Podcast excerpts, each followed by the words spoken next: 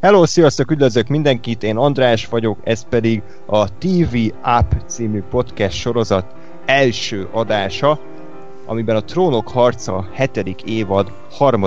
részéről fogunk nektek beszámolni, ez pedig a Queen of Justice című epizód. Itt van velem Gáspár. Hey. És Gergő. Sziasztok! Gergőt ugye a Filmbarátok podcastből ismerhetitek legtöbben, de Gergő, van esetleg egyéb csatorna, akár Twitter, ahol el tudnának érni téged a hallgatók, illetve követni?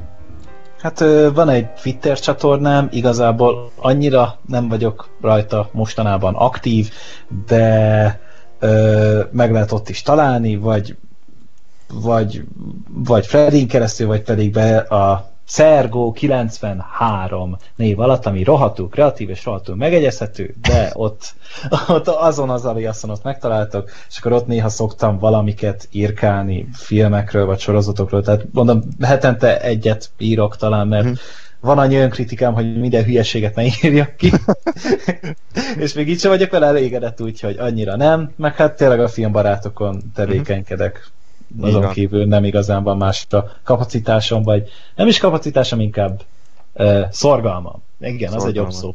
Na hát ezen igyekszünk majd változtatni idővel. Minden esetre mindenképpen én is ajánlom, tehát a filmbarátok podcast.blog.hu címen találjátok meg többek között ezt a remek kis podcastet. Na, és akkor mi van most? Honnan jött a semmiből ez a... Mi ez a Trónok harca? Mi az, hogy csak a 3. részet senki nem érte, hogy mi van? 6. évadról ugye nem is beszéltük, tehát ez egy másik kérdés. Ez kimaradt. Na, hát ami most van, ez egy recap. Ezt így hívják. Nem tudom, minek a rövidítése, nem néztem utána, de a lényeg az, hogy ez egy olyan műfaj, ami gyakorlatilag arról szól, hogy tévésorozatok epizódjait beszélik ki. Ugye ez akár írásban is történhet, annak is hatalmas nagy kultusza van és hagyománya már, ugye főleg nemzetközi vizekben, de történhet ez podcastben, történhet ez ugye YouTube videókban. Tehát ez egy új műfaj, amit szeretnénk mi is kipróbálni, ugyanis...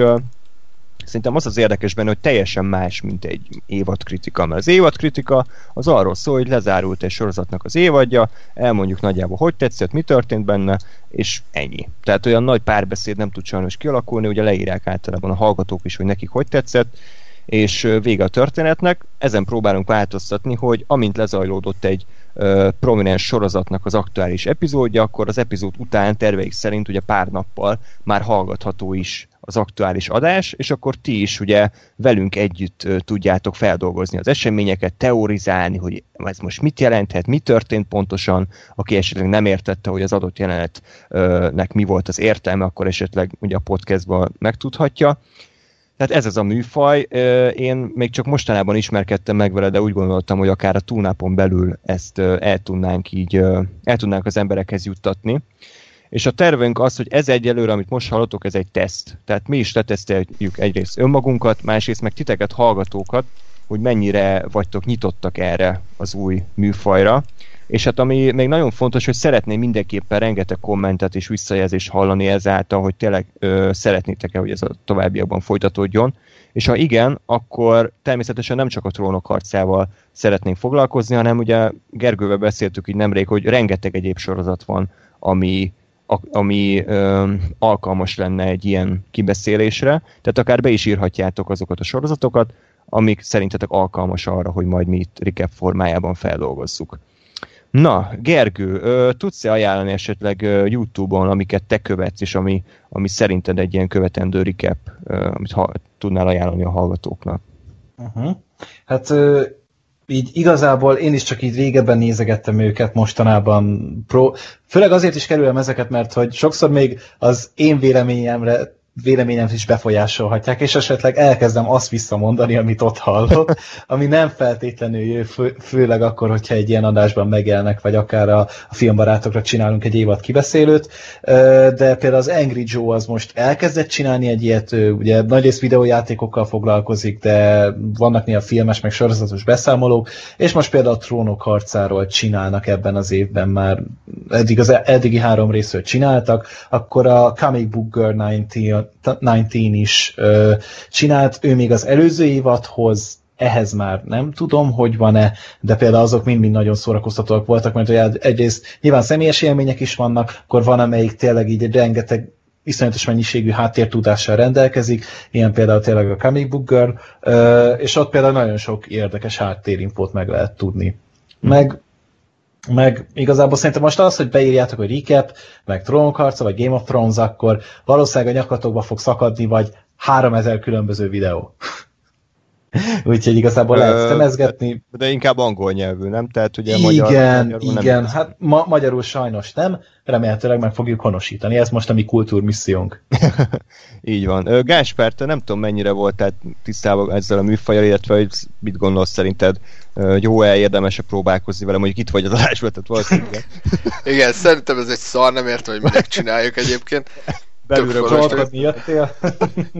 Igen. Én abszolút azt gondolom, hogy ez egy tök jó dolog.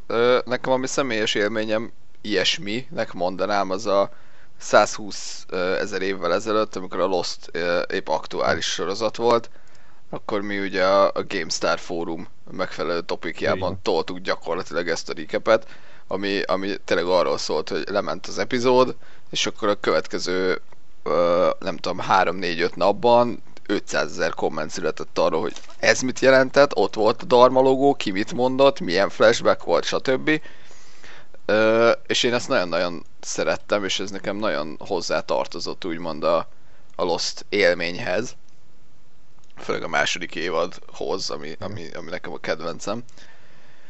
És igazából azt gondolom, hogy pont emiatt, ha valaki tényleg folyamatosan követ egy ilyen recapet, vagy tehát akár podcastet, akár írásban, akármilyen formában, az nagyon jó kiegészítése lehet egy sorozat élményének, mert ki tudod tölteni mondjuk azt az X napot, amíg nem jön az új epizód azzal, hogy azon gondolkozol, vagy azon beszélgetsz másokkal, hogy vajon kivel mi történt, ez mit jelent, és mi fog történni az elkövetkező részekben.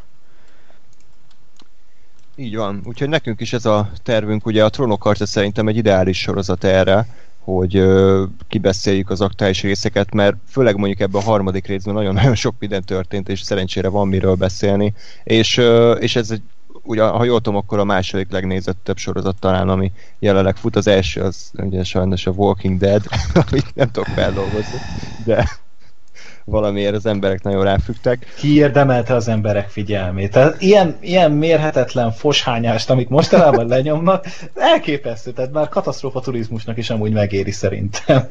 De mégis nézik az emberek, és hát mindegy, én nem tudom magam rávenni. És akkor ez a lényeg tehát, hogy a hallgatókat arra kérném, ha esetleg tetszik nektek ez az adás, akkor kicsit reklámozzátok, akár ismerősnek tudjátok, hogy mondjuk a szomszéd Gizi is szereti a Trónok harcát, akkor küldjétek el neki is ezt a linket. És akkor szeretnénk még egy alapszabályt lefektetni, ami nagyon fontos a sorozattal kapcsolatban, hogy nekünk minden spoileres, ami az aktuális résznek a vége után játszódik.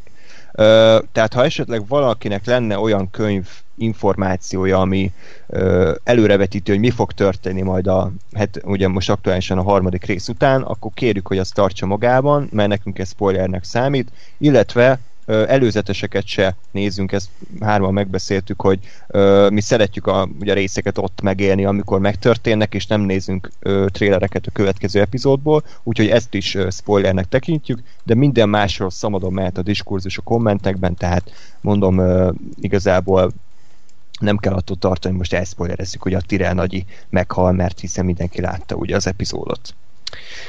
Na, és akkor mielőtt belevágunk a rész kibeszélésébe, egy gyors kérdéssel fordulnék hozzátok, akkor először Gergőhöz, hogy szerinted a Trónok harca, mint sorozat így a 7. évadra hogy áll? Szerinted mennyire tartja magát a minőségét, vagy kicsit zuhant, vagy emelkedett? És mit gondolsz arra, hogy sokak szerint kicsit túl gyorsan halad ugye a széria és kapkod?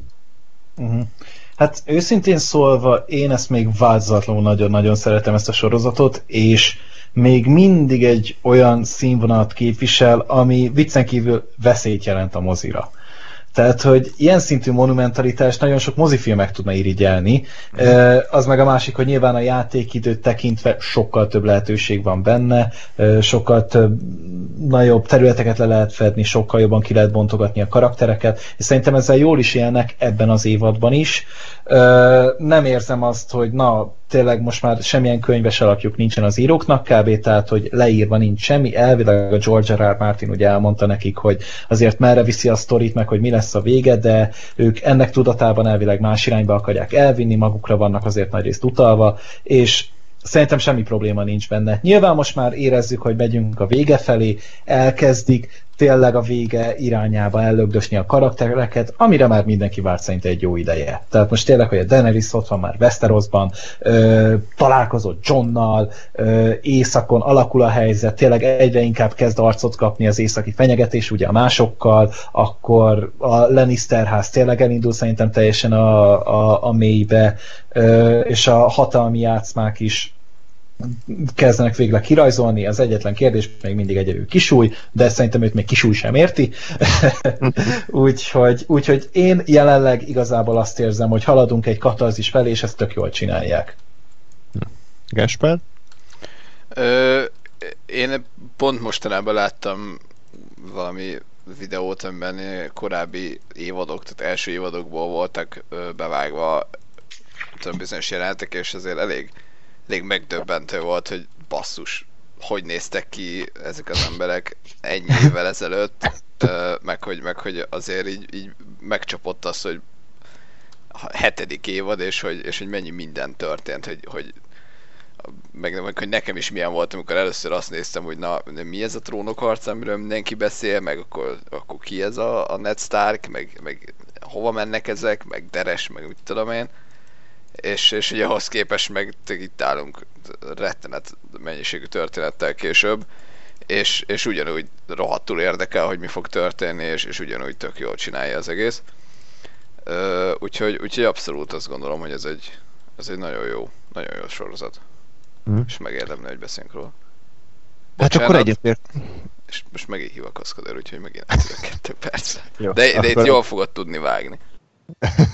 Akkor addig én is elmondom gyorsan a véleményemet, tehát szerintem is a Trónok harca minden idők egyik legjobb sorozata, és nem tudom elképzelni, hogy annyira elrontsák a végét, hogy ez lerontsa ugye a végső értékelését. Szerintem iszonyatosan egyben van. Voltak hullámvölgyek, ezt elismerem, nekem a második évad volt gyengébb, meg talán az 5. évad, de az összes többi évadot én szeretem, és az előző 6. évad is szerintem elképesztően izgalmas volt, főleg a vége felé, tehát az utolsó 2-3 rész az tényleg ilyen monumentális mozifilm magasságába röpítette, és nem feltétlenül csak a látvány terén, hanem maga a forgatókönyv, a karakterek, az események, tehát az zseniális volt minden tekintetben.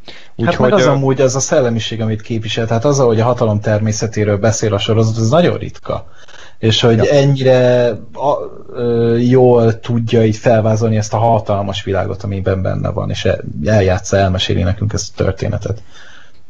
Így van, és igazából annak is örülök, hogy ez ilyen formában valósulhatott meg, tehát sorozat formájában, mert ugye így is elképesztően sok dolgot kellett kihagyniuk a könyvből, de azt gondolom, hogy a lényeges események azok mind megfelelően kibontásra kerültek. Mondom, így is voltak mélypontok, tehát például az előző évadban az Arya száll, meg tehát ott elég sok bénázás volt szerintem ott nem is tudom, Bravosban volt talán abban igen.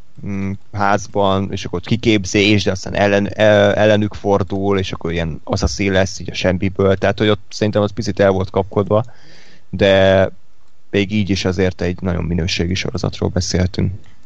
Uh-huh. Na, és akkor igen? Azt gondolom egyébként, hogy azért jók ezek a szálak, mert lehet, hogy itt érdemes megvárni az egésznek a végig fejletét. Ugye te mindig a Marvel filmekre mondod, hogy majd milyen lesz egybenézve, és akkor majd lehet, hogy ez maga az jobb lesz. De hát, hogy én meg erre gondolom azt, hogy mondjuk az Áriánál pont az volt, hogy én tudtam, hogy mi lesz kb. A vége. Mert hogy ilyen assassinra képezi magát, és nagyon vártam, hogy majd jön és rendet tesz, és kinyír mindenkit. És hogy azt gondolom, hogy ez az a sorozat, amit ha megvárod az X évad végét, és mondjuk újra elkezded nézni, akkor itt fogsz felfedezni olyan dolgokat, hogy aha, ez azért volt, vagy aha, jó, igen, most mondjuk egy évadon keresztül nem nagyon csinált semmit, de az alatt, vagy hogy annak mi volt ez a nagyobb szerepe, vagy így a szerepe az egész nagyobb sztoriban, és szerintem ez is tök jó, hogy így lehet gondolni a sorozatra, hogy egy ennyire komplex dolog. Ja, ezt aláírom abszolút. Akkor hát Ákos úgy volt, hogy jön, aztán svédelést készíti ezzelre, de valószínűleg a következő adásban már őt is hallhatjátok. Lóri pedig, amint megjön a szinkronos változat, azt ígérte, hogy csatlakozik. Na, akkor ahogy zajlani fognak ezek a recapek, azok helyszínek alapján fogunk haladni, hogy ne essünk szét teljesen. És hát az első helyszín, amiről beszélnünk kell, az a Sárkánykő. Ugye ide már megérkezett Daenerys, ha jól emlékszem, akkor már az első részben. Ugye volt legvégén volt egy ilyen Robin Hood a tolvaj fejedelve jelent, amikor így kiszállt, és akkor nem kezdte enni a homokot, mint a Kevin Costner, de úgy elkezdte fogdosni. És már itt érezni egyébként, hogy mennyire felgyorsult a sorozat, mert aki látott már Westeros térképet, azt tudja, hogy egyébként kurva nagy távolságok vannak. Tehát az, hogy a John egy rész alatt leért a falról Sárkánykőre kis csónakkal, tehát az a valóságban szerintem hetekbe telne, de ugye nem tudjuk, hogy pontosan mennyi időt telt el az előző epizód óta, de ugye talán ezért érzik sokan, hogy kapkod a sorozat, tehát mondjuk a második évadban 3 részen keresztül hajózott volna a John, miközben beszélgetnek mindenféle apróságokról, és aztán nagy nehezen megérkezett volna, de ezt igazából nem bánjuk, tehát megérkezett John és Ser Davos, van egy kis kínos beszélgetés ott a tengerparton, ugye Davos próbálott, nem tudom mit csinált azzal a Missandei-a csajozni próbált, vagy úgy hogy beszólni neki az akcentusa miatt, hogy nem tudom, hogy honnan jöttél, de nagyon érdekes, egzotikus, tehát próbált. Szerintem csak tetszett neki. És akkor gyakorlatilag, ami engem rögtön így szíven ütött, hogy mennyire rohadt jól néz ki ez a díszlet egyébként, vagy hát nem is díszlet, hanem ugye valós helyszíneken forgatták. Hello. És ugye ha visszaemlékszünk a második évadról, ott még eléggé rejtegették a Sárkánykőt, tehát nagyrészt ugye csak ott a terem volt, ahol beszélgettek a Stannis, meg a Vörösnő, de úgy nagyon más nem láttunk belőle, és ugye itt érezni, hogy megnyílt a pénzcsap az HBO-nál, és most már ugye nagy totálokat mutogatnak nekünk. Uh-huh. És ugye van is az ajánlat, amikor ugye beszélget a John meg a Tyrion, és akkor így követi őket a kamera, vagy hát ugye megy előttük a kamera föl a lépcsőn, és gondolom ez is direkt azért, hogy megmutassák, hogy ez valós díszlet, és nem egy stúdióba állnak, mint mondjuk a Star Wars prequeleknél. Uh-huh. Na, és akkor a lényeg, ami történik, az, hogy John és Daenerys először találkoznak, ugye egy rendkívül feszült jelenetben, egyébként elég hosszú volt az a jelenet, tehát sok párbeszéd lezajlott, de ugye ami igazából kiderül az, hogy John nem akar térdet hajtani, vagy hát térdre kényszerülni, Daenerys pedig ugye elvárja tőle a hűséget, különben nem segít neki, és hát ugye Tyrion próbál segíteni. Ti mit szóltatok ahhoz a jelenethez? Hogy tetszett? Ugye először láttuk ezt a két karaktert így 60 akárhány rész után, hogy így beváltotta a reményeket, jó volt a párbeszéd, hogy tetszett nektek? Én kezdeném mondani Szerintem hatásos volt amúgy, tehát nyilván régóta vártunk rá, plusz hát ugye már régóta ott van az a bizonyos elmélet az asztalon, fel lehet hozni, nem? Tehát, hogy? Hát amit már ugye a flashbackekben az előző évadban bemutattak, igen. Jó eséllyel ugye féltestvérek, és hát így én azt vártam amúgy, hogy ugye ment ez a párbeszéd, és szerintem tök jól volt megírva, tehát tényleg tök jó adok-kapok volt, meg igazából, de nem is egy kicsit idegesítő volt, mert eléggé gőgös volt szerintem, meg igazából nem azt a fajta figurát hozta, akinek én mondjuk személy szerint a kezébe adnám a hatalmat. Tehát inkább így azt láttam rajta, hogy azért, mert nekem azt mondták, hogy királylány lehetek, és szeretnék is királylány lenni, úgyhogy királylány leszek. És így ez nekem egy kicsit fals volt. Ehhez képest viszont a John az tök szimpatikus volt, hogy ő viszont tényleg tudatos volt, érvelt, elmondta, hogy mit akart. Szerencsétlen nagyon vert helyzetben volt, mert egy mesét kellett elhitetni el vele, tehát olyan, mint hogy én meg akarnák titeket arra győzni, hogy már pedig a Mici Mackó és a Malacka az kint fürdik itt az udvaron, de nem, amúgy spoiler veszély, és meg a Davosnak nagyon szimpatikus volt, hogy ott tényleg elkezdte ott mondani, hogy ő is tényleg a saját jogán lett, tehát hogy kiérdemelte azt, hogy az éjjeli őrségnek a parancsnoka legyen, aztán utána lekussoltat, ami utána elkezdte azt mondani, hogy le is szúrták, meg meglékelték szerencsétlent egy kicsit, aztán utána, hogy még King of the North is, és akkor, tehát ez szerintem tök király volt, és ez egy tökre szerethető, és hát méltóságteljes pillanat volt, szerintem. Így van. Én kezdeném onnan egyébként, amikor a Daenerys először megy a Sárkánykőre, még az első résznek a végén, ami szerintem nagyon-nagyon jó igen. Jelenet volt, ugye jön nagyon lassan, és hogy nem szólnak. Az nekem nagyon tetszett, hogy úgy megadta az egésznek a hangulatot, hogy mi lesz az első dolog, amit mondani fog, vagy legalábbis nekem ez az, hogy na, mi lesz az első dolog, amit Westerosra lépve mond. És ugye ez volt a Shall We Begin. Ja, az nagyon epik volt. Az úgy, tehát hogy nagyon jól lehet ilyen finom dolgokkal, ilyen apróságokkal játszani, hogy most egy percig nem szól senki, és azt várod, hogy baszki, mi lesz az első dolog, amit mond. És egyébként a teóriába belemenve, én most agyalok rajta, de szerintem ők nem féltestvérek, hanem bármi... Nem a nagy nénye. Igen. Ja, akkor az, igen, bármi, igazad van. Bármi hülyén is jön ki. Ugye Daenerys Johnnak a nagy nénye. Igen. De hogy ez a... Lokröcs. Igen. Kicsit fura. De hogy igen, én nekem valahol egy picit, hát nem mondom, hogy csalódás volt, de ugye azért ez egy régóta élő teória, hogy majd ők jól találkoznak, és akkor majd az nagyon epikus lesz. És én igazából szeretem ilyenkor, hogy mindig azon... Tehát, lesz értelme a mondatnak. Megvárjuk. Szeretem az ilyen teóriákat, mert tök jók, csak általában úgy vagyok vele, hogy amikor aztán a teória valóra válik, akkor meg mindig úgy vagyok vele, hogy hát azért de kár, hogy mégse ez lett.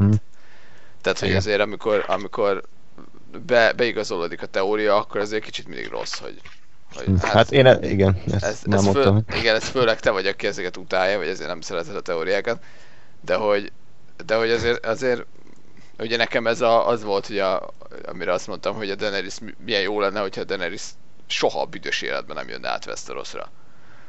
Hanem x évadon keresztül ugye megy azt, hogy na majd egyszer, amikor Westerosra megyünk, akkor szétcsapunk és rend lesz, és aztán a végén rájön, hogy nem, én inkább itt maradok ezt a szó, mert nekem itt tök jó, és minek menjek egy olyan helyre, amit soha nem láttam. Mondjuk én ezt továbbra is lennem, hogy nem ez lett, de hogy... Szerintem ezzel egyedül vagy az univerzumban, de nem baj. Valószínű, igen, csak mondom, hogy ez is pont egy olyan, hogy ugye ment a teorizálás, hogy na majd Westerosra fog menni, és akkor most tényleg ott van. De mindegy. De hogy ami miatt viszont mégis működik ez az egész, hogy úgy vannak, tehát ugyan felrakva a szituáció, hogy igazából tök mást akarnak.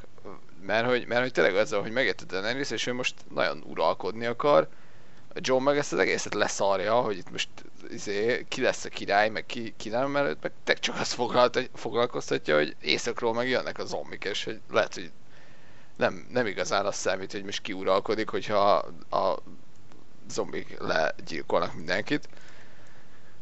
És hogy azt tetszett nagyon, hogy oda megy a John, és hogy ő igazából nem a Daeneryshez megy, vagy nem a Daenerys érdekli, hanem az Obsidian, ami ott van a Sárkánykőn. A Daenerys meg így, jó, hát itt van ez a csávó, és hogy jó lenne, hogyha ő szövetséges lenne, vagy legalább valaki szövetséges lenne. És hogy akkor egy ilyen teljesen ellentétes, vagy egymástól eltérő céljaik vannak, és az egy tök jó dolog volt, ahogy a Tyrion ezt így meg összehúzta, vagy összeboronálta azt, hogy akkor kicsit mindenkinek legyen jó, de hogy azért a Johnnak se kelljen feladnia magát, meg az elveit, de a Daenerys se az legyen, hogy megjöttem királynőként, aztán az első jött, mert hülye hátat fordít nekem is itt, hogy a francba. És... Ja, egyébként fejezd be nyugodtan. De ennyi, és ez egy tök jó dinamikát ad az egész szituációnak, hogy nem... Hogy valamiért, tehát mégse az van, amire számítottál, vagy nem tudom, hogy egyébként most az a teória, vagy az teória, hogy ők összejönnek valaha, ami mondjuk fura lenne, hogyha a Daenerys a nagynénye, de mondjuk ebben a sorozatban pont nem akar. Igen, ez pont teljesen rendben van. Igen, ebben a részben meg főleg, tehát... Igen. Ami még érdekes egyébként, hogy a Bran, hogy ő gyakorlatilag egy időzített bomba, mert ő tudja, hogy a Jon az nem Stark. És ha visszaemlékszünk, hogy az első részben, meg a korábbi részekben, ugye ezerrel ott az északiak mindig azt mondogatták, hogy ki kell állnunk Jon mellett, mert ő Stark vér folyik az erejében, és hát igazából Stark vér folyik az erejében, de mellette meg Targaryen vér is, és lehet, hogy bukik az egész nagy összefogás, meg mindenhogy kiderül, hogy Jon gyakorlatilag félig Targaryen is lehet, hogy akkor tényleg borul az egész szövetség, úgyhogy kíváncsi vagyok, hogy a Brennel majd mit kezdenek, hogy ő most elárulja el, kinek árulja el, vagy magába tartja ezt az infót, mert... Hát nem azt mondta, hogy beszélni akar a Johnnal. Igen, igen, tehát hogy ha van esze, akkor ugye nem írja ki Twitterre, hogy srácok, amúgy John az egy Targaryen. Ami vicces volt egyébként, amikor, hát ezt már előtték pár szó, hogy a Daenerysnek fél órán keresztül mondják a nevét, és akkor így John az ránéz Davosra, hogy na, akkor bemutatsz, és Davos így, hát John Snow, King of the North. És ennyi. És ennyi. És mindent elmondott, amit kellett, meg ezt is nagyon sokszor előtték, de ezt mindig nagyon imádom, amikor rácsodálkoznak a sárkányokra. Tehát így, amikor elrepül fölöttük, és akkor mindenki össze-vissza húgyozza magát, és akkor így, ja, hát megszokott, nem fogod, az ugyanolyan para lesz mindig. Imádom ezeket a jeleneteket. És tényleg, amikor a Johnnak az arcán így megállt, és így, shit, ez kelleni fog. Tehát így, én akarom. Igen. De ez kell is, mert ez attól még, hogy mi látjuk a sárkányokat, attól a karakterek nem, tehát ez tök logikus, hogy ők ugye így reagálnak. Remélem, hogy majd a Cersei is amúgy ugyanígy fog reagálni. Hát rá. Igen, remélem. Bár ugye már ők felkészültek a bazi nyílpuskával, ami majd meglátjuk, mennyire lesz hasznos. Aztán... Azért... igen? Ja, jó, oké, nem csak... Tehát én nem tudom elkezdeni, ki gondolja ezt, hogy a tökönbe találnának el azzal egy sárkány? Hogy? Fogalmi nincs tényleg, nem tudom. Hát nem az meglátjuk. Próbálkozni lehet, csak szerintem én nekem az volt, nem akarok átugrani még a szituba, de hogy így, na, kitaláltam valamit, amivel meg lehet állítani a sárkányokat, és így elkezdtem dörzsölni, hogy na, valami fasz a dolog, nem tudom, mint a hogy nem, hogy tehát hogy valami sárkányt felélesztenek, mint a kökényt, és akkor így leleplezik egy kurva egy nyílpuskát, és így, aha, hű. Kemény. Szarba vagytok gyerekek szerintem. És így mondtam, hogy aha, jó. Sok sikert. Lövöldözzetek azzal össze-vissza. Tehát igen, ez jó, hát egy valami menőbbre számítottam. De... Na mindegy. Szóval még a sárkánykön ugye két jelenet volt, az egyik, amikor hát ott a Varys meg a Melisandre beszélgetnek, igazából sok minden nem derült ki emlékeim szerint. Csak az, hogy meghalnak. Hát igen, de... ezt eddig is sejtettük, illetve ugye Tyrion beszélget Johnnal, ami szerintem egy tök jó, egyébként így nekünk is egy utazás ez a sorozat, mert ugye 2011-ben indult, és ezek a karakterek akkor voltak utoljára együtt, akkor beszélgettek. Rikepelnek, ugyanúgy. És ők is rikepelnek, igen, jó, emlékszel, amikor lehugyasztál a fal tetejéről, meg emlékszel, amikor ezt mondtál, és ez természetesen tök jól bele van írva a dialógusba, és egyébként, ha mondjuk ledaráltuk volna a 7 évadot, akkor lehet, hogy nem ütött volna ekkora, de így, hogy 7 éve zajlottak ezek az események, és ilyen ügyesen szépen visszahozzák, ez is azt jelzi, hogy nagyon, nagyon jót tesz a sorozatnak, hogy ennyi ideig épül, mert így ezek a nagy találkozások, ezek sokkal nagyobb erővel hatnak. Én legalábbis rohadtul élvezem, amikor nagyon rég szétszakadt karakterek ismét együtt vannak. Vagy ugye olyan karakterek, akik korábban semmi közük nem volt egymáshoz, mint például Sam és Jorah. Tök jó páros. De nekem tulajdonképpen egyébként maga a Daenerys John találkozás is az volt, hogy így elgondolkoztam, hogy ez egy 7. évad, és ez a két színész soha nem találkozott, mert soha nem volt közös jelenetük, és ugyanannak a sorozatnak a kurva fontos, és nagyon sokak által szeretett szereplői nulla alkalommal voltak együtt a kamera előtt. Ja, ez zseniális szerintem is. Sőt, még valószínűleg ugyanazon a földrészen se fordultak meg az előtt. Tehát igen. Ez a durva. Igen. Ja. És akkor hát ami a lényeg az, hogy a Daenerys azért nagy nehezen beleegyezik abba, hogy akkor bányászon a John, és még az embereket is, mondjuk nem tudom, kik maradtak ott Daenerys-szel, de mondjuk, hogy segíteni. Hát lemegy a Tyrion oda egy sárkányán, és szép passza az egész, tehát én sem tudok jobbat kitalálni. Igen. Úgyhogy kíváncsiak vagyunk egyébként, hogyha mondjuk a 4. évadról lett volna szó, akkor ez is olyan esemény, hogy mit tudom én, 10 részen keresztül csak bányásznak, és akkor utána lesz valami, de szerintem simán lehet, hogy már a következő részben már egy megrakott csónakkal halad vissza a John, tehát annyira pörögnek az események. Na, és akkor még a következő helyszín az picit gyorsabban megy, ugye ott nem történt sok minden, ugye Fellegvárban látjuk a Samwell-féle plastikai műtét eredményét, hogy sikeresen zárult, tehát gyakorlatilag a legparasztabb megoldással így letépte a Jorah-nak a, nem is tudom magyarul, hogy hívják azt a... Szürkehámnak hívják. Szürkehám? Aha, ja. szürke álmot, és bekente, nem tudom, bepantennel, vagy valamivel, és akkor attól újra szép lila bőrre. Milyen jó volt arra reggelizni, arra járt.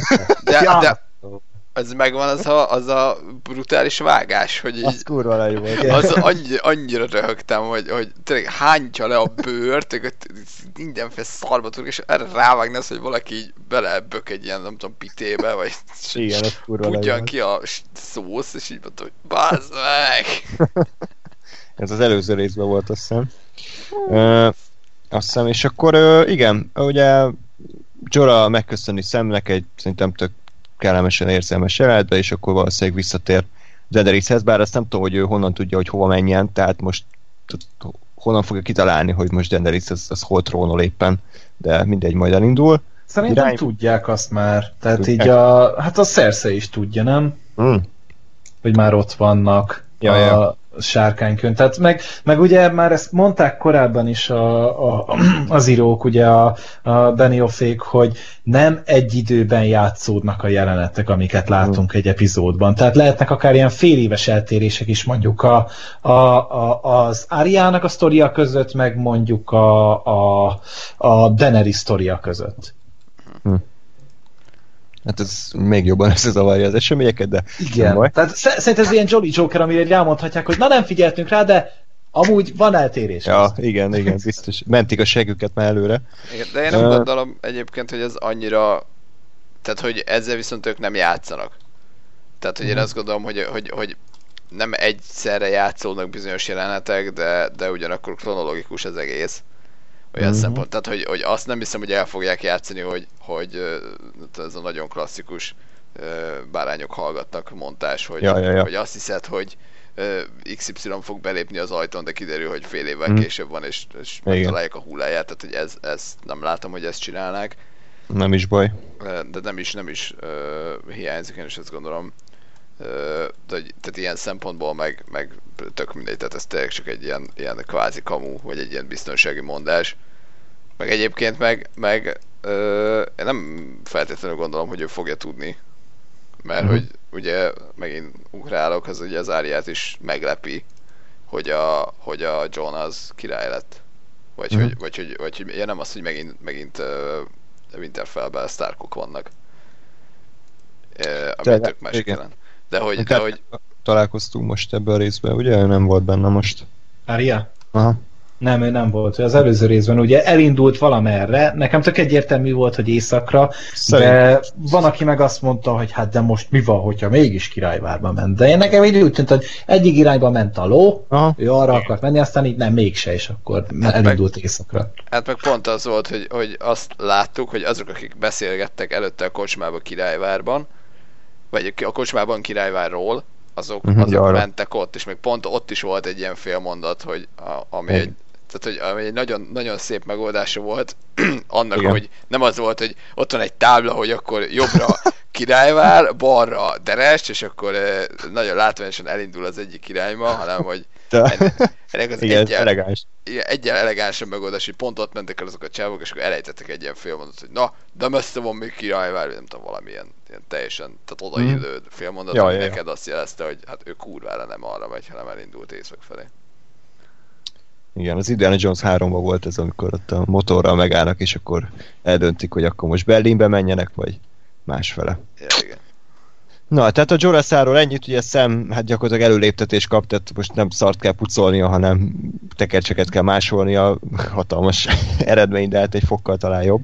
Hát ilyen béna fingós vicceket kellett másolnia, és akkor így már a végére nagyon unni fogja. Vagy a podcastek kivonatjait így szövegbe. Arról egyébként én azt gondolom, hogy nem tudom, hogy oda fog-e kifutni, mert hogy ebben az epizódban még ezt nem csapták le, de én azt tökre úgy értelmezem, hogy az öreg az odaadja neki azokat a könyveket, amiket akar. Én is így gondoltam. Vagy hogy valami ezek, tehát hogy nem az, hogy most tényleg a anyukájával folytatott levelezését kell lemásolnia, hanem hogy tényleg olyan tekercseket fog megkapni, amikhez egyébként nem lenne joga. Ja, ez tök jó. Nekem nem jutott eszembe, de ez tök jó ötlet, hogy ott a rejtett, vagy a könyvtárnak a lezárt szektorából akár. Tehát, hogy olyan információkat oszt meg így a szemmel, amit nem szabadna. Na, ez tök jó ötlet. És akkor még egy nagyon gyors jelenetben volt, hogy Tyriont kihalásszák a vízből, úgyhogy a mémeknek vége sajnos, tehát a Finding Tyrion, ugye a Nemo nyomában a harmadik része sajnos nem fog megvalósulni így, de azt egyébként kihalászta őt ki, most melyik brancsa a Greyjoyék. De hogy melyik, a tesója, vagy a Euron féle? Azt szerintem a tesók, a tesójának, ja, mert hogy csak megvetették, tehát nem akarták bántani, tehát hogyha Euronnal lettek volna, akkor szerintem jól meg is verték volna még mellé. Igen, igen, igen. Jó. Én nem emlékszem, hogy a Victarion az van a sorozatban? Nincs. Ki? Jó. Nem tudom. Akkor nincs. Köszi, Andris, megválaszoltál mindent. Jó, amúgy igen, a Gáspár olvasta amúgy a könyveket, bár a emlékeire nem támaszkodnánk teljes súlyunkkal, de ő tud olyat, amit mi nem. Úgyhogy most ezért volt ez a kis 15 másodperc. Akkor lépjünk tovább Királyvárra, ahol elég érdekes dolgok történtek. Hát Cersei átment full Terminátorba teljesen, tehát ilyen, ha eddig is őrült volt, és elmebeteg, akkor ezek után folytatja tovább. Ugye a lényeg az, hogy fogjul ejtett, nevekkel nem vagyok sajnos jó, mindegy, a Sand Snake-eknek a vezére, a főnőt, hogy hívják? Szerintem az Ellaria, nem? Ellaria Martell. Ugye őt viszi a beígért ajándékként Euron Greyjoy, és közben beszól párszor a Jaime-nek, aki próbálja visszafolytani az indulatát, és úgy tűnik, hogy Cerseinek tetszik ez a ajándék, úgyhogy igazából szövetségbe lépnek, ez a lényeg, a Euron és illetve a Greyjoyok és a Lannisterek, majd mi is történik. Ja, igen, az Ellariát meg a lányát azt ott leviszik a tömlőcbe, és hát előadja azt, egyébként szerintem tök jó monológot a Cersei, hogy mégis hogyan bosszulja meg, tehát vagy szétrobbantja a koponyáját, vagy leszúrja, tehát így lehet választani, aztán végül a lehető legjobb megoldást alkalmazza, hogy megmérgezi a csajt ugyanazzal a méreggel, amivel ugye az ő lányát is megmérgezte a Ellaria, és akkor hónapokon keresztül nézheti a szétrohadó holttestét. Tehát egy teljesen barátságos beszélgetést láthattunk. Nektek hogy tetszett ez a sztori szála? A Sand Snake-eket egyébként rohadtul utálják a rajongók, és mindenki örül, hogy végre megszabadultunk tőlük. Nektek hogy tetszett ez a lezárás? Én örülök neki. Mármint nyilván amúgy sajnáltam a dolgot, tehát hogy azért tényleg eléggé gusztustalan görény hardcore büntetést kaptak, vagy kapott inkább az Ellaria, de legalább le vannak rendezve. Legalább már többet valószínűleg nem lesznek. Igen, így is elég karakter van, tehát abszolút nem hiányoznak. Hát, és akkor még a könyvbeágy van. Teljes érintetlen ez karakter folyamok. Én azt gondolom, hogy azért amennyire emlékszem, azért itt ennek az egész Dorn meg Sand Snake sztorinak azért jóval nagyobb mélysége volt a könyvekben, meg azért ezek karakterek voltak, vagy legalábbis úgy voltak valakik, azon kívül, hogy volt 3 csaj, akiről senki nem tudja, hogy kicsodák, és nem tudjuk őket megkülönböztetni se nagyon, mert nincsen személyiségük. Azt gondolom, hogy ezt így kicsit tehát, hogy megpróbálta sorozat behozni őket, és olyan, mint egy félúton azt oda jutottak volna, hogy nem akarunk annyira mélyen belemenni ebbe az egészbe, mert azért annyira nem érdekesek, meg annyira nem fontosak, és egy kicsit ilyen felemás szituáció lett, hogy ott voltak, de igazából nagyon nem. Tehát, hogy most azt, a Marcella se volt egy akkora karakter, szerintem az egy pár jelent, az egyébként helyes volt, amikor ott a Tristán, vagy valami ilyesmi volt a srácok. Valami ilyesmi. Ott azért romantikáztak annó, és aztán meg tehát, hogy, de ez egy ilyen tök mellékszál volt, hogy nem gondolom, hogy most tehát a Cersei anélkül is egy pszichopata állat lett volna, hogy most ott megölik a lányát, de mindegy, én azt gondolom, hogy ez egy iszonyat rohadék, tehát nem tudom, hogy a George Martin volt ekkora szadista, vagy a Benioffék, hogy ezt kitalálni. Ez a Benioffék voltak szerintem. Tehát, hogy ezt, hogy úgy megbünteti, hogy ugyanazt a mérget beadom, és aztán ide láncolok, és a következő, nem tudom, életed végig azt fogod nézni, ahogy a lányod test szétrohad. És tehát óránként cserélni fogják a kurva fáklyákat. Igen, tehát hogy ez a bazd meg kategória, hogy anyád! Igen. Ennél rosszabbat nem tudunk kitalálni szerintem. Tehát, hogy tényleg én is így vártam, hogy hát most mindjárt leszúrják, vagy jó, majd megmérkezünk, és akkor elkezd ömleni az órából a vér, mint ahogy volt a previously részben, hogy mutattak a Mercy, jó, vagy lehet, hogy tényleg most itt nagyon brutálisan megölik, vagy nem tudom, arra számítottam, hogy behozzák a zombi klegényt, és megerőszakolja a csajt, és hogy az lesz, de hogy bazd meg, és Aminek, ez nekem is eszembe jutott, csak szerintem már a zombinak nem áll fel, úgyhogy inkább nem. Jó, ez már fanteória, de hogy... De én is erre gondoltam. Na, és hogy... Igen? És ugye ehhez képest egy ilyen brutális dolgot, hogy kitaláltak, ki néztem, hogy anyátokat. Szóval... Amúgy kíváncsi vagyok, hogy valaha látjuk-e még azokat a karaktereket, vagy ez igazából ennyiből le lett zárva, hogy ők ott megrohadnak, életük végéig, kész, le vannak tudva, mert... Hát igazából, ilyen, de ilyen, hogy például Martell sereg, tehát lehet, hogy van olyan, és ugye az is fontos, hogy ők például kihez állnak be. Én eddig a Martellekben itt láttam, hogy ilyen sárga ruhába ott ülnek a kertbe, tehát az alapján nem tudom, hogy most létezik-e olyan, hogy Martell hadsereg. Végtelen háború lesz az tényleg.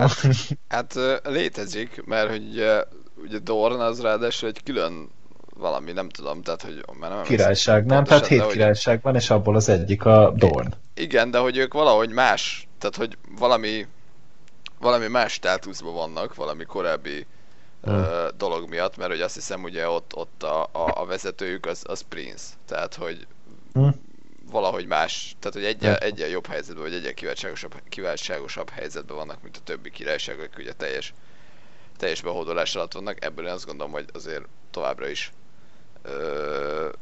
ők így valamilyen sereges és fontos tényező az, hogy hova állnak, csak igen, ez nem nagyon derült ki, mert nem láttuk sem. Alig foglalkoztak a Dorni történetekkel. Ja. Úgyhogy... Mindegy, én nem bánnám, ha teljesen kihagynánk őket, mert igaz, hogy 7 királyságról beszélünk, tehát valószínűleg ők benne vannak ebben a 7-ben, de igen, én meg vagyok nélkülük. Ami még történt Királyvárban ugye az, hogy a Bravoszi bankár, akit Mark Gatiss alakít, aki nem tudom kicsoda, elvileg a Sherlockban van. Igen. Hát nem csak... Igen. Ja. Sorry, műveletlen vagyok. Ott egy tök jó párbeszéd az zajlik, hogy igazából teljesen el vannak adósodva a Lannisterek, kiürült az aranybánya, és mégis mivel fogják visszafizetni ezt a tömérdek tartozást, és hát igazából annyi volt a Cersei válasz, hogy a Lannisterek mindig megfizetik az adósságukat, meg hát inkább fogadjon egy tapasztalt királynőre, mint egy másikra, aki ilyen rabszolgákat szabadít fel, mert a rabszolga biznisz elvileg lement az árfolyama, miután a Daenerys ugye mindenkit felszabadított, és akkor ezért inkább maradjon a Lannisterek pártján a Bravosziban. Ráadásul azt mondta, hogy 2 héten belül, tehát most ez annyira érdekel, hogy hogy fog az 2 hét alatt ennyit összeszedni, tehát hogy oké, hogy Jamie-nek a keze aranyból van, de ennyire azért nem. De gyerekek, tehát hogy Tyrelleket kinyírják. Hello. Jó, hát igen. Az elég lenne arra. Hát persze, figyelj, tehát ezt mondták is, hogy a Tyrellek azok kurva gazdagok. Igen. Tehát, hogy az övék, tehát egyrészt van egy rahedli kajájuk, másrészt ők a kurva gazdagok, ez azt hiszem már korábban is felmerült ez a szitu, hogy igazából a Lannisterek azok eladósodtak, meg a korona is eladósodott, tehát, hogy maga a királyi udvar, és így igazából a Tyrellek azok, akiknek pénzük van. És hogy ezért ez ráadásul úgy emlékszem, hogy úgy is volt vágva, hogy volt ez a jelenet a bankára, és aztán a következő az egyből az volt, hogy ott vonultak. Nem? Akkor rosszul nem. De értem, mire gondolsz. Igen, tehát a Trónok Harca társasjátékból tudjuk, hogy ugye a Lannistereknél vannak az aranypénzek, tehát ha odarakod a kis egységeidet, akkor rengeteg aranyad lesz. Ha meg a Tyrellekhez rakod, akkor meg a sok termény, vagy hát a vagyon, mert a Tyrellek abban erősek. Hordó, igen. Nem tudom, Gergő, próbáltál-e már Trónok Harca társasjátékot, de zseniális, kurva jó. Sajnos nem, én azt hallottam róla, hogy igazából az csak arra jó, hogy rengeteg idődet velemészre, és nagyon-nagyon megharagudjál bizonyos emberekre. Így van. De közben élvezed. Igen. Ja, oké. Kurva nagy. Ez olyan, mint a Walking Dead akkor. Nem. Csak ez jó. Az a különbség. Igen. Na szóval, tehát akkor egy volt Királyvár, majd folytatjuk később, de előtte még gyorsan egy Winterfell recap, ugye, hát igazából ott a Little Finger ott próbálkozik továbbra is a Sansánál, de nem sok sikerrel, Sansa kedvelő. Egy pervers nagybácsi. Ja, amúgy igen, ott lohol a nyomában, mindig ilyen így beszél, hogy és akkor közben mondja a baromságai, de a Sansa... Nem, és erről mesél neki, hogy fantáziája a kislánya, mert az tök jó lesz, és így, ja, ő is ezt nyomja, mert nem tudom mióta, de ez nem túl tanácsos, szerintem. Jó, és akkor elmondta, hogy ő hogy él, tehát ő úgy él, hogy minden egyes szituációt már megél előre, mert pontosan tudja, hogy nagyjából mi fog történni, mindenre készen áll, és ezért semmilyen meglepetés nem érheti őt. Egyébként ez egy azért volt jó monológ, mert úgy picit még jobban megértettük, hogy ő mégis hogyan működik. Ugye korábban már előadott egy ilyen káosz monológot, hogy a káosz az egy létra, amin fel kell mászni. Már magyarban ami fejetlenség, vagy ami hülyeségnek fordították, semmi értelme. Ti mit szóltatok el? Szerintetek a Sansa az kezd ráállni a Littlefingernek a baromságaira, vagy inkább egyre inkább eltávolodik tőle, és kezdi unni a hülyeségeit? Én nem tudtam eldönteni a színészi játék alapja, hogy ő most így, ez lehet, hogy valami érdekeset mond, vagy inkább ez a hagyjál már békén. Szerintem ez a Leave Me Alone volt, tehát így szerintem nem akarom úgy most belemenni ebbe a hülyeségbe, amit a Littlefinger... Én nekem mindig is úgy tűnt, hogy vagyis mostanában jelenleg, hogy inkább már unja. Mm-hmm. Vagy nagyon rossz a színész akkor. Hát az is lehet. Szerintem az van egyébként, hogy én azt a pillanatot várom, hogy a kisúly az még azt hiszi, hogy ő neki van valami befolyása a Sansa fölött, de hogy én igazából azt gondolom, hogy a Sansa az egy csomó mindent megtanult a kisújtől, a Cersei-től, stb. Innen-onnan, és hogy lesz egy olyan pillanat, amikor valami nagyon keményen a kisúj ellen fog fordulni, vagy valami olyat fog csinálni, amit a kisúj csinálna, csak a kisúj nem fog arra számítani, hogy azt ellene fogja elkövetni. És lesz egy ilyen epikus valami konfrontáció köztük. De hogy azt én is kevésbé tartom valószínűleg, hogy a Sansát irányítani fogja a kisúj. Ugyanakkor tényleg a kisúj az egy óriási puskaporos hordó ő is, hogy most akkor éppen mit kavar, mi jut eszébe, kit ki ellen uszít, és kit hogyan manipulál. Ő az előző évad végén hát egy hatalmas segítséget nyújtott azzal, hogy behozta a tálikat, azt hiszem. Ja, igen, a táli sereget, és ezt még nem hajtotta be, ezt a tartozást. Tehát ő neki azért most tartoznak a Starkok.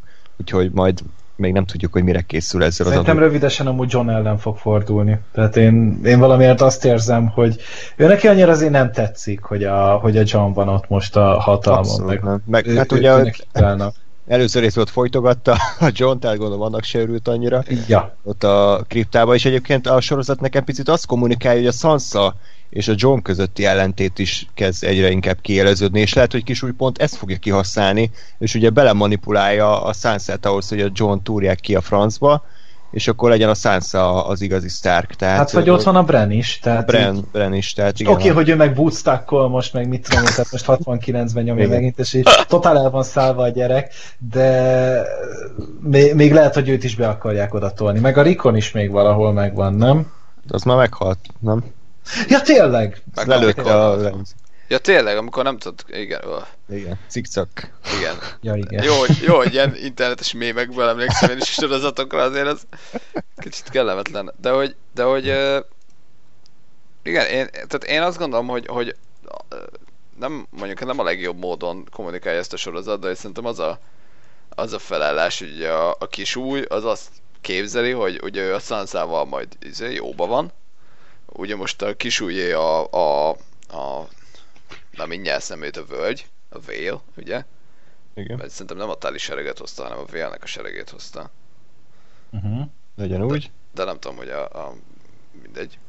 Hogy most ki a góri, azon gondolkozom, hogy ki a góri a táliknál. Az a retardált gyerek, az a Robin, vagy ki a szart, tudod, aki ilyen... De az a Vale, az keletre van. Igen. A tálik meg nyugaton vannak. Vagy hát izében a középtájt. Segítsetek, hallgatók. Írjatok. Mert ugye az volt, hogy ott volt ugye, hogy meghalt a fater, a Caitlynnek a faterja, ott ugye bénázott a csávó, hogy nem bírt eltalálni, amikor fel kellett volna gyújtani, mindegy.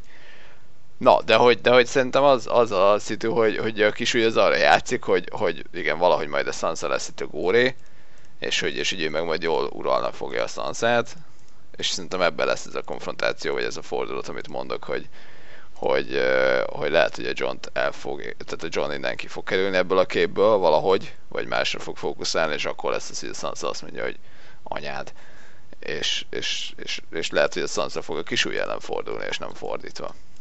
Lehet. Meglátjuk. Ami meg történt pedig, hogy hát egy nagy találkozás ismét, ugye az első évad gyakorlatilag első része óta szerintem nem láthattuk együtt Sansát és Brant, de most ismét összejöttek, hát Sansa jobban örült a találkozásnak, mint Bran. Ugye volt egy kínos jelenet ott az erdőben, amikor ugye Bran elmondja, hogy ő mindent lát folyamatosan, múltat, jelent, jövőt, mindenre tisztában van. Sansa meg csak néz. És ennyi volt a jelenet. Na, akkor tovább léphetünk szerintetek a juicy részre? Picit. Aha. Szgalmasabb. Na, hát ugye Tyrion az előző részben egy tök jó haditervet állított fel, mi szerint ugye a Greyjoyok nem is tudom, talán a Martellekhez mentek volna? Vagy az égi kertbe? Mindegy, valamelyikbe. Párhuzamosan meg ugye a Unsullied sereg pedig a Casterhegyet támadja meg, és ez tök jónak tűnt, de kiderült, hogy bár elfoglalták a Casterhegyet a makulátlanok, de igazából Jaime szinte az egész haderőjét átvitte égi kertbe, amit gond nélkül elfoglaltak. Ráadásul a makulátlanok annyira megszívták, hogy még megérkezett a Greyjoy flotta is közben, ami szétbombázza az ő flottájukat, tehát valószínűleg ott ragadtak Casterhegyen, és ez egy nagyon durva fordulat volt, tehát én az előző résznél nem tudtam nagyon elképzelni, hogy a Lannisterek ebből mégis hogy jönnek ki, ebből a irtózatos túlerőből, de szerintem a sorozat elég hitelesen ezt így megmutatta, hogy igenis meg lehet fordítani a háború menetét. Nektek hogy tetszett ez a jelenet, meg ezek a jelenetek? Az ötlet az jó volt, csak a kivitelezés az egy picit el volt olcsóskodva szerintem, tehát így tényleg csak ez volt, hogy akkor láttál három embert bemenni a Holdóron, tehát ezen a Tyrionnak az kis ajtaján, ezt a mémet annyira imádtam, hogy el akartam lőni, és tényleg csak ennyit láttunk, és akkor utána pedig jó, ennyi volt az egész ostrom, és tényleg csak a hullákat láttuk szinte mindenhol. Oké, tényleg még mindig tévés, hogy nem lehet minden epizódban ostrom, de ezt lehetett volna valahogy kreatívabban is, mert ez nekem egy picit kevéske volt, de a maga a sztori szempontjából viszont érdekes volt, meg tényleg megváltoztatta egy picit a felállását az egész történetnek. De szerintem egyébként képileg, vagy tehát, hogy azt, hogy nem volt tényleg csatajelenet, az egy dolog, de azt gondolom, hogy itt azért egyre kreatívabban oldották meg ugye azzal, hogy ahogy mondja a Tyrion, vagy így mesél, hogy bemehetnénk így, és akkor magasak a falak, és akkor jövünk létrával, vagy mi lenne, hogyha alul mennénk be, és hogy szerintem ez képileg egy tök jó megoldás volt, és azért azt látom, hogy ebben az évadban egyébként próbálnak ilyenekkel picit manipulálni, ugye a szemnél csináltak egy ilyen montást, amikor az a montás, az szép volt. Pucolja a szart, rakja a levest, hordja a könyveket, az nagyon tetszett.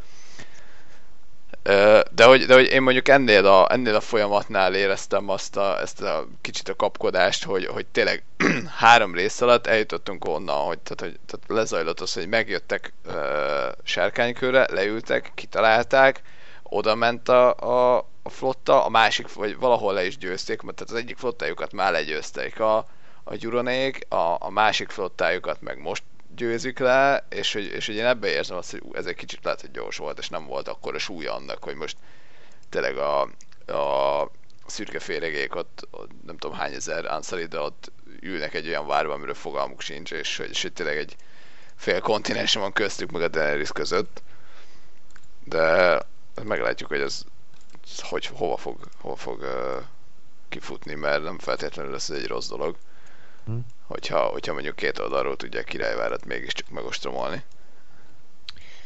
Igen, hát én is ezt gondolom, hogy maga a történés az szerintem nagyon izgalmas teóriákra adhatok ott, hogy most ezek után mi fog következni. És én azért nem bántam annyira, hogy így volt, ilyen narrációval volt az egész féle montásszerűen összefoglalva, mert ugye kiderült, hogy ez igazából egy kelepce, egy csapda, amiben belesétáltak a makulátlanok, és az igazi sorsorító esemény az igazából égikertbe zajlott, tehát nekem azért tetszett, hogy nem volt. Nem éreztem, hogy emiatt el lett volna balfaszkodva ez a sztoriszál, és hát úgy tűnik, hogy Szürke Féregnek volt egy jó éjszakája, aztán innentől már vége van, de érdekes volt az a jelenet az előző epizódban. Hogy oldották meg? Én most erre, tehát én egyébként eddig nem volt bajom a kettőjüknek ezzel kvázi romantikus szálával, mert oké. Itt most azt éreztem, hogy így bazd meg, történnek ennél érdekesen, meg fontosabb dolgok, most nem érdekel az, hogy ezeket mit ágyaskodnak. Kicsit azt éreztem, hogy van egy ilyen szex jelenet kvóta, csak éppen nem tudták mással megoldani, vagy mással teljesíteni, és jó, hát akkor legyen a Szürke Féreg meg a Viszány, de tök mindegy, legyen meg a megfelelő mellmennyiség per epizód. Hát én ezt pont máshogy éreztem, meg én pont örültem annak, hogy ezt így lezárták, mert hogyha idáig se jutunk el, akkor azt érzem, hogy kidobott idő volt az a pár óra, amit ezekkel a nyomorékokkal eltöltöttem, tehát így, hogy beteljesedett mondjuk az ő szerelmük, így azt mondom, hogy oké, ez a sztori le van zárva, tovább léphetünk. És most már meghalhatnak. Most már meghalhatnak, igen, tehát hogy engem ezért nem zavart az a pár perc. Meg egyébként nem volt rossz az jelenet, szerintem. Jó, akkor beszéljünk hát szerintem a sorozat, vagy hát az eddigi évadnak talán ennek a résznek a csúcspontjáról, amikor ugye Jaime Lannister és a Tyrell nagyinak a párbeszéde, az egy baromi jó jelent volt, mind forgatókönyv, mind rendezés és mind színészi játék szempontjából, és itt látszik az, hogy a Trónok harca továbbra is akkor a legerősebb, amikor emberek szobákban beszélgetnek, tehát így továbbra sem arról van szó, hogy ilyen több órás akciójelent és CGI orgia van, hanem két olyan karakter, akikről szinte mindent tudunk, akikkel éveket lehúztunk együtt, pontosan tudjuk az ő érzelmeiket, hogy az adott jelenetben ugye mit gondolnak a másikról, de még így is hatalmas feszültség van az adott szénában.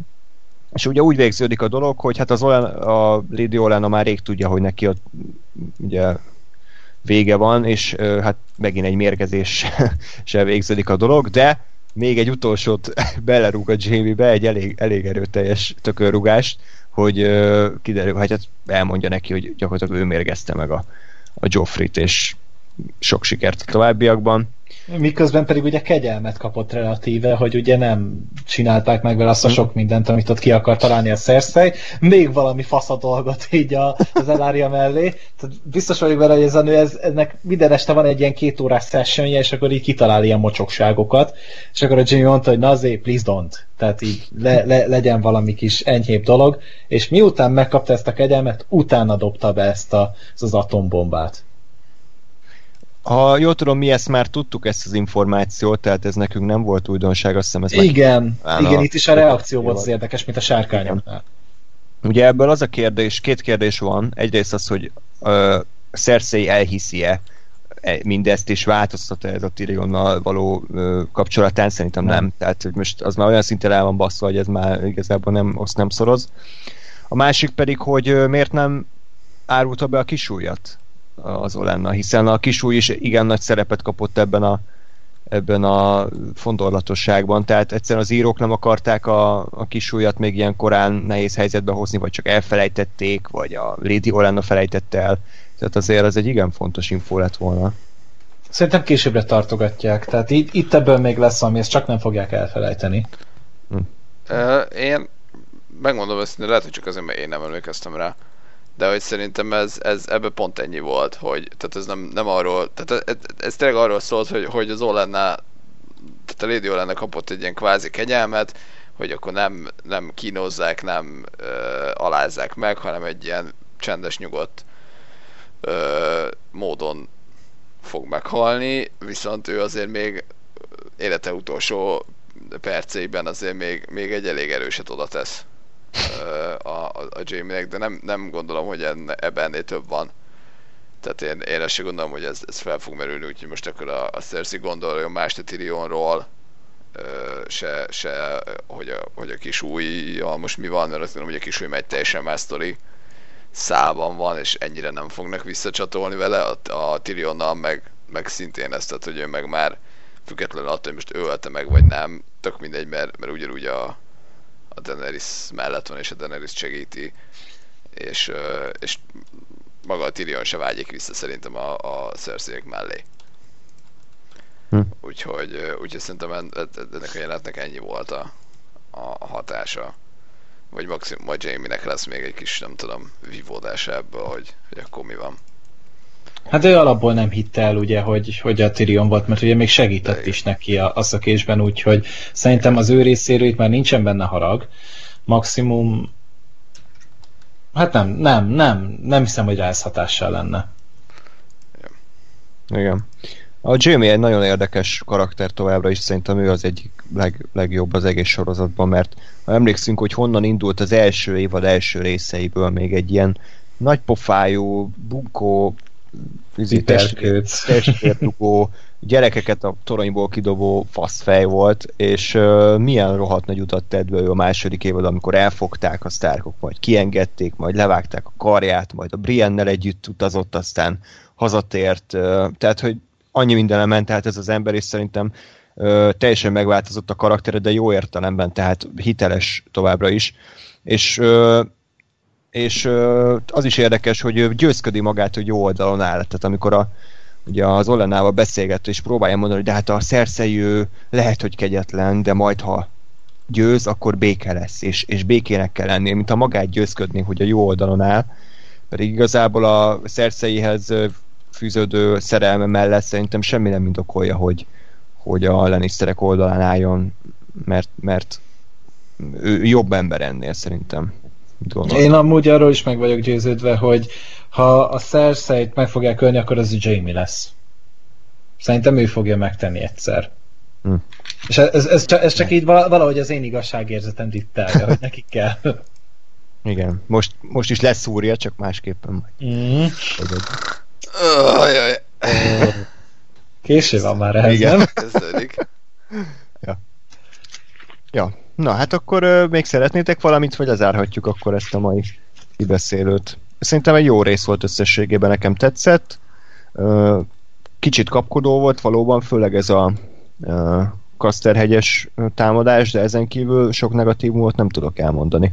Szerintem jó évadnak ígérkezik, és ugye azt tudni kell, hogy ez az utolsó előtti évad, tehát ez még ilyen table setting, nem tudom ezt magyarul hogy fordítanánk le, de ez még csak ilyen előkészületek évad lesz, ahhoz képest meg elég pörgős, meg elég sok esemény zajlik szerencsére. Tehát már rég nem az, amit a második évadban, hogy Daenerys 8 részen keresztül a sárkányait keresi, már hajamat téptem.